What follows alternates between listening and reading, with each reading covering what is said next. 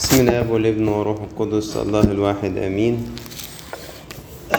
النهارده عشية عيد الصليب المجيد وعيد ظهور الصليب المحي على إيدين الملكة هيلانا اللي بيوافق يوم العاشر من شهر برمهات ودايما بيجي في أثناء الصوم الكبير.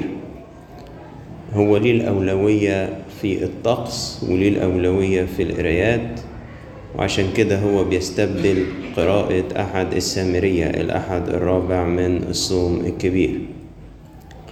وبيتصلى فيه بالطقس الفرايحي الشعنيني وفي دورة في رفع بخور باكر بتتعمل الدورة اللي من 12 فصل من الإنجيل.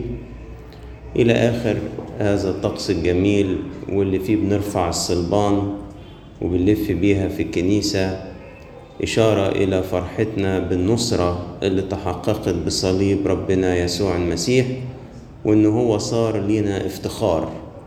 حاشا لي أن أفتخر إلا بصليب ربنا يسوع المسيح الذي به قد صلب العالم لي وأنا للعالم. إنجيل العشية بيبدأ بإشارة واضحة جدا لصليب مخلصنا.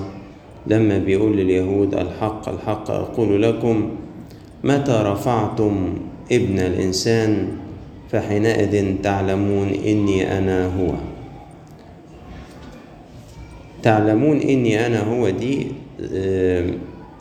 المسيح بيقتبسها من سفر إشعياء في العهد القديم. تعلمون إني أنا هو جت مرتين في سفر إشعياء. ولذلك فهي إشارة واضحة جدا للاهوت المسيح وإنه هو الأقنوم الثاني من أقانيم الثالوث وإنه هو الناطق في العهد القديم وهو اللي كان بيتكلم مع الشعب. بس هو قال لهم عارفين هتعرفوا إمتى إن أنا لما تصلبوني لما تصلبوني وكأني معرفة المسيح لا تتحقق إلا من خلال آلامه ومن خلال موته ومن خلال صليبه. فالمسيح جاء لكي ما يصلب. عشان كده كان بيحلو زمان للأقباط يعملوا الصليب مزخرف. ويعملوا طالع منه فروع كده و... و... وثمار وأوراق شجر في إشارة إلى إن الخشبة دي مش ميتة دي خشبة مالها؟ خشبة حية وفيها ثمر. فأول ثمر معرفة الله. لما. لما ترفعوا ابن الإنسان تعرفوا إني أنا هو. تعرفوا إني بالحقيقة أنا ابن الله.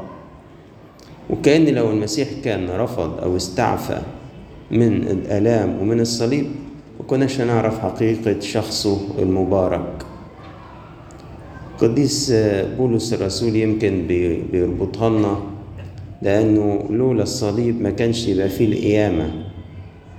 وفي القيامة يقول القديس بولس في رسالته لروميا في الأصحاح الأول وتعين ابن الله بقوة من جهة روح القداسة بالقيامة من الأموات. يعني إحنا عرفنا إنه هو ابن الله من جهة قيامته. لولا ان هو غلب الموت وقام من الأموات حتى إن إحنا اتأكدنا إنه فعلا هو مساوي للآب في الجوهر وان واحد مع الآب في الجوهر. لكن أيضا الإنجيل بتاع العشية بيحدثنا عن ثمرة تانية مهمة جدا تحققت لنا بالصليب وهي الحرية من الخطية.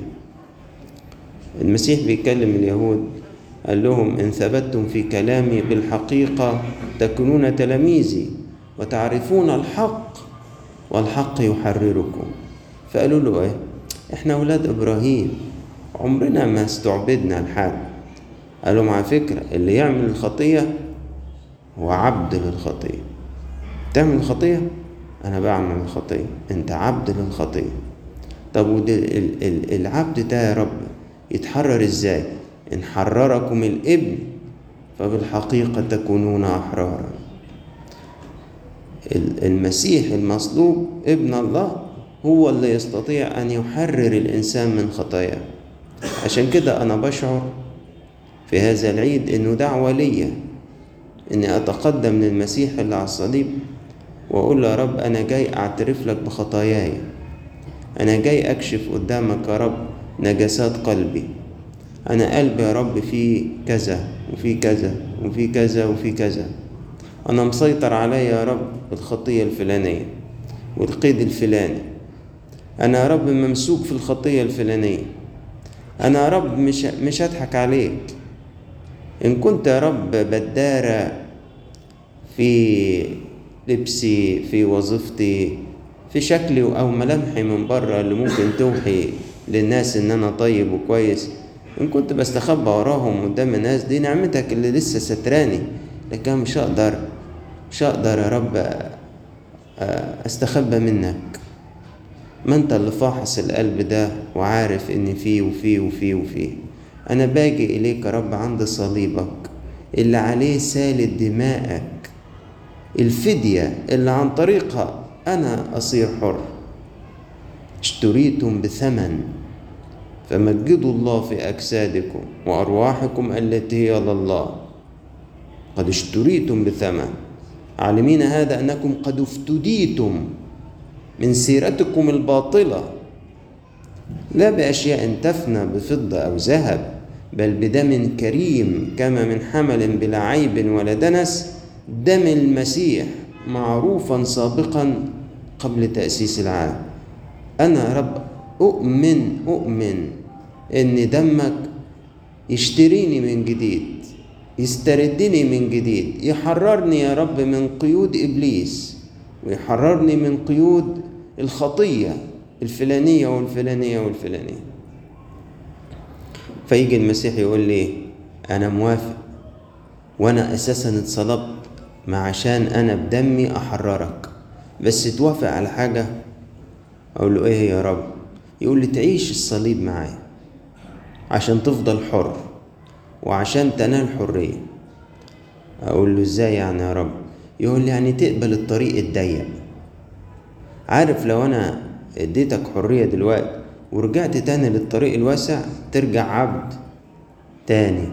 عارف لو أنا اديتك حرية النهاردة ورجعت تاني تسيب جسدك كده كل اللي عايزه تديهوله وما أمتش الأهواء والشهوات الذين هم للمسيح يسوع قد صلبوا الجسد مع الأهواء والشهوات. عارف عارف لو أنا اديتك حرية دلوقتي وما صلبتش الجسد مع الأهواء والشهوات ترجع تستعبد تاني. عارف لو أنا اديتك حرية النهاردة وأنت رفضت أن تسلك بتواضع وإنكار ذات وهو ده الصليب. ترفض الخضوع لمشيئة الأب السماوي وهو ده الصليب. ترجع تاني تستعبد.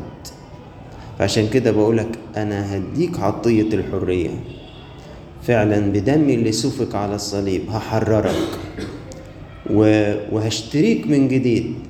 بس أنت خليك خليك في الصليب. ما تطلعش براه. أقول له يا رب طب ما أنا الصليب ده يعني ضيقات يعني أتعاب يعني اضطهادات يعني آلام يعني احتمال أمراض وأوجاع. أنا مش هقدر أتصنع يا رب قدامك البطولة وأقول لك يا رب إن أنا يعني هقدر ده كله. لكن يا رب أقول لك إن سمحت فأعني. إن سمحت يا رب ليا بألم أو بضيقة أو بتجربة أعني عشان أفضل ثابت فيك وما هربش ما أنزلش من على الصليب. قريت كده قصة صغيرة أه حسيتها حقيقية جدا. كان أب مدبر لمجموعة من الرهبان. وكان بيكلمهم كده عن الصليب والألم حسيت الأمر ده ينطبق عليا تمام فبيقول لهم لو جيت اديتك صليب دلوقتي مرصع بالجواهر والأحجار الكريمة والبتاع صليب ذهب صليب ألماظ واديتهولك هدية تعمل إيه؟ تقول لي يا أبونا لا أنا ما استاهلش الهدية الحلوة دي الهدية الغالية دي وتقعد فرحان خالص في نفس الوقت مكسوف مني يعني ده كتير عليا أنا ما استاهلش. قالوا لو جيت لو جيت أديك قطعة صغيرة خالص من الصليب الحقيقي تتذمر. القطعة دي ممكن تكون شغل متعب هشغلك فيه في الدير. أو ظلم تتعرض له ويفترى عليك. أو ألم في الجسد أو غيره. تروح تتذمر وتشكي.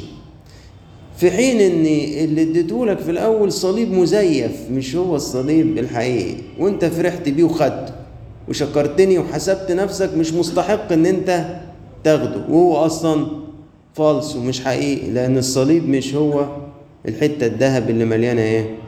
مجوهرات. ولما جيت أديك حتة صغيرة خالص من الصليب الحقيقي ما رضيتش تاخده. فحسيت الكلام ده ينطبق عليا فعلا. الله ما هو فعلا الصليب الصليب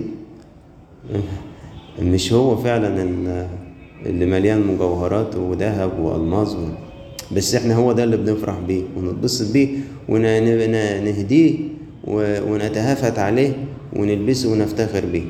ولما يجي موقف فيه إهانة لما يجي موقف فيه آه إخلاء وإنكار للذات أو تعب أو ألم أو غيره ما بفهمش إن هو ده الصليب أقعد متذمر عليه ورفضه وليه وليه يعملوا فيا كده وليه يسووا فيا كده؟